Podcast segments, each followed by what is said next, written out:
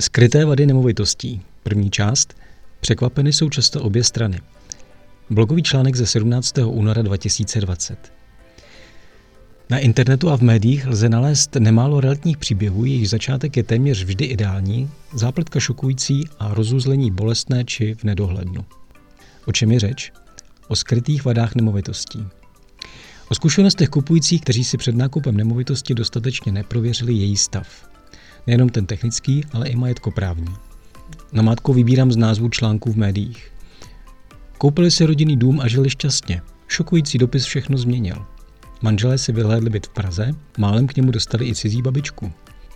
Snili o dřevostavbě, nemají nic a lži realitky je stály 130 tisíc. Tenhle blok není primárně pro kupující, je především pro vás, prodávající majitele, kteří se nechcete vždycky spolehat jen na realitní agentury.